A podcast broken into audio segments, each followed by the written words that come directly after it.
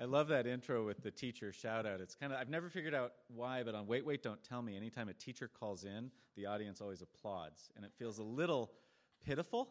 Um, because it is a hard job. And so I guess what we get, we get those commercials, thanks for teachers, and we get the applause on uh, Wait, Wait, Don't Tell Me.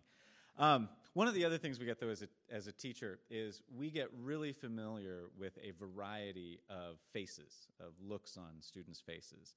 Um, the best ones, which happen infrequently, are the looks of the student who you know you're making a connection with. And I found this the other day. I teach a ninth grade global studies course in which I get to indulge in my, my passion, which is geography. Anybody else? right, all right. Uh, in fact, just tonight before coming, my wife and son were doing a, a puzzle. It's a map of the world, and I'm cooking dinner. But I hear them talking to each other, and I just hear, Where's Darwin? And I'm like, Northern Australia. Uh, and that's how geography plays a role in my life. So I'm teaching the other day. they rolled their eyes inaudibly. Uh, but I'm teaching the other day, and and talking about the continents. And I said, you know, what's interesting is that Europe and Asia technically are one continent, Eurasia, uh, but they're divided by the Ural Mountains and the Caucasus Mountains. And there's one student, Megna, who's in the front row, and she's giving me the face of soaking it all in. That's one face that we get to see infrequently, uh, unfortunately. Um, more often, we see faces of students trying to be polite, uh, trying to show that they're paying attention, but their face gives it away. It's just kind of, uh huh. And so you learn to deal with that. My favorite, uh, if it's not going to be the student who's just eating up all your words, my favorite is the student who's trying to be so entrenched. This usually happens later in the day after they've had lunch, they're digesting. Student who's trying to pay attention, but if you look carefully, you'll notice that they're nodding in agreement and then their eyes start going. And that is when, as a teacher, I turn a little evil and I start talking a little slower. And I just wait and watch. And then you get the. And if you can't have a success via a good experience with a student, that's what you can get. That's the second best. So, all that said, you get very familiar with faces as a teacher. You learn how to read the audience because it's a lot like this, except there are lights. And so you can see everybody.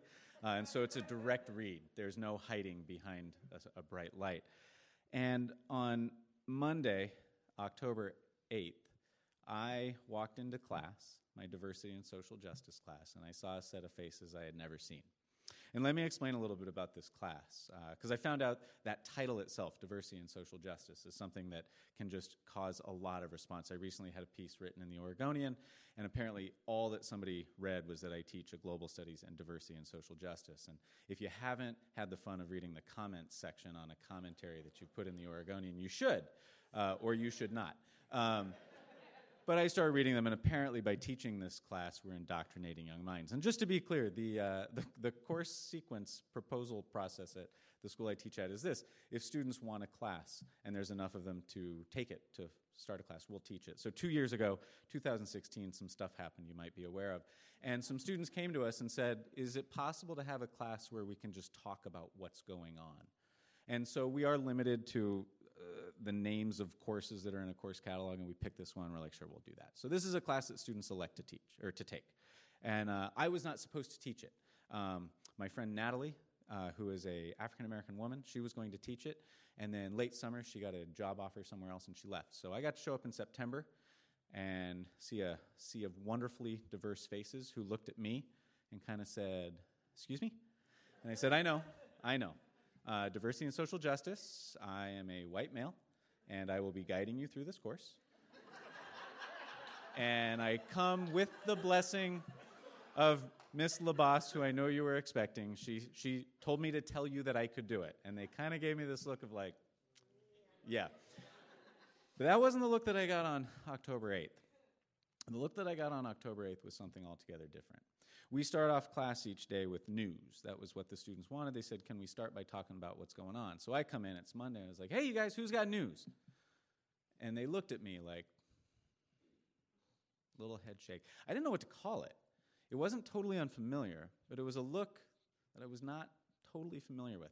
The best I can describe it so that you feel what it felt like is if any of you had one of those talks from a parent when you were younger, the talk where they say something like this I'm not angry, I'm just disappointed.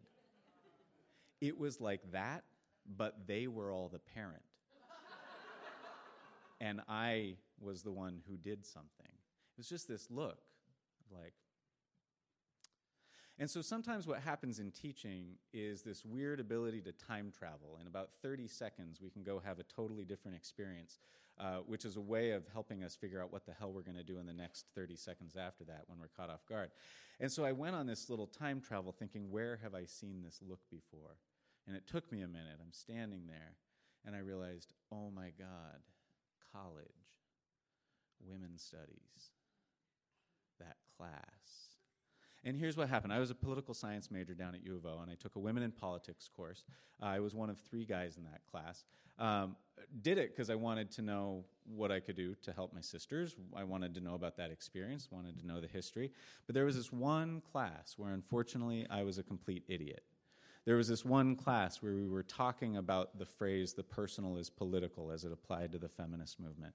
And one of the students, in sort of a stream of consciousness uh, response to that, said something that I unfortunately said something in response to when I should have just shut my mouth. She said, You know, to a woman, every single man is a potential rapist. And what I should have said was, Okay. And what I said was, No, I don't buy it. At which point, the entire room, about this size, turned, and there was that look. And then I tried to defend myself, which always goes really well. I said, No, you don't understand. Um, I get, like, I'm with you. No, I'm, I'm from Eugene. no, seriously, like, uh, one of the first albums I remember, Helen Reddy, live, I Am Woman, Hear Me Roar. Like, I can sing it right now. But what you don't understand is I'm not a rapist. And they said, You're missing the point. And unfortunately, that day, I didn't get the point. I didn't get it till a lot later. It was one of those times when I was defensive and I shouldn't have been. And so then, all of a sudden, I time traveled back, mainly because a student said, Mr. McCreery, are you okay? I said, Yeah, sorry. Where did you go? And I decided, you know, this is a class where we're honest. We talk, we have a lot of discussions. And so I told them exactly what just happened. I said, Yeah, so I want you to think about those things. The personal is political. And because there are five guys in this class. This is a class, I should tell you, there's about 24 students, five of them young men, tw- uh, 19 of them young women, uh, mostly uh, students who are non white. So it's a wonderfully diverse class. Uh, and I told them, I was like, yeah, so those two phrases have stuck with me. The personal is political, and to a woman, every man is a potential rapist. And the looks on the young women, kind of got a little softer. He said, Okay, are we going somewhere with this? And that day, I wish I could say went a little better. The reason they were giving me that look on Monday, October 8th, is because our last class, which was the Friday before, I had said the phrase, Hey, folks, don't worry about the Kavanaugh confirmation hearings. We went through this in the 90s and we did it wrong. We're going to get it right this time. I know. I know. And I came back on Monday to see the looks of just, uh, in response to that question, who's got news? Because we all had news. Kavanaugh was in. And I, being the teacher, being a white male, uh, having a history of being an idiot sometimes, looked at them and said, You know, I was wrong, but let's talk about this. And one brave student said, You know what, Mr. McCreery, we appreciate that, but we didn't think you were right on Friday we were upset that you thought it was possible you were right. And I said, That's fair. That's good. And they said, Can we use today's class instead to have a conversation? And can we ask respectfully, can this be a conversation among women? Can you guys sit out?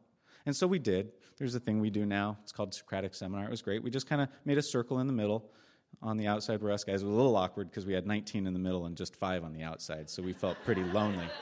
It was more like a cell with cancer around it. Um, wasn't really a fishbowl discussion, but we may do. Teachers out there, you get it. Uh, and I told the guys, I was like, you know what? we're going to be quiet. Is that okay? And here's the nice thing about young men in high school today they got it. They were like, yeah, we know how to do this. You don't. And I said, okay.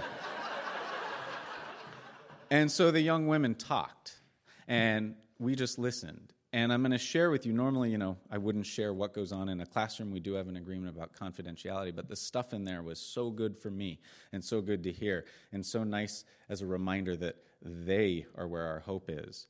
They had conversations about how, as women in school, it sometimes sucks that when we talk about dress code, it's really just about what they wear and nobody else. And the guys were kind of like, hmm, they talked about how it really sucks that in sports, the guys always get the Friday night prime time, and the girls, if they're lucky, get cheerleaders, they get a crowd, they maybe get Thursday night. They talked about how it sucks that by the time they get to high school, they're made to feel like they can't do very well in math, they can't do very well in science. They talked about how it sucks that they go to their AP classes and it's always the guys who want to share things and they don't really listen to the women. And the whole time, we're sitting there listening, me and my five male students. And then they said something that really got to me. They said, You know what else really sucks? It sucks that all of us have probably at some point had somebody tell us how to protect ourselves out in the world, that the world is going to try to get us and that we need to protect ourselves. What would be really nice is if maybe instead of telling us how to protect ourselves, y'all talk to boys about how you shouldn't rape people. Don't be violent. Listen to know when they say it. And that was the gist of the class. That was it. Bell rang, end of the day. Kids are, kids are out. And the amazing thing is, you can go from an incredible conversation like that to, like, I got to go to my car. Uh, and, and they left. But I went home that night and I talked to my kids. I have a 14 year old daughter and a 16 year old son. And I went to my daughter and I said, just to check, you remember, you kick them like right in the middle, right? And she's like, yeah, I got it. And I said, and Henry, you know consent, right? You know what that is. And he kind of gave me the I don't want to talk about it eye roll, but he does, and I trust that. What was really nice is when we got back to class the next day, a student came up to me right off the, off the bat and said, Hey, Mr. McCreery, thanks for getting out of the way the other day. That was really nice to have that. Thank you.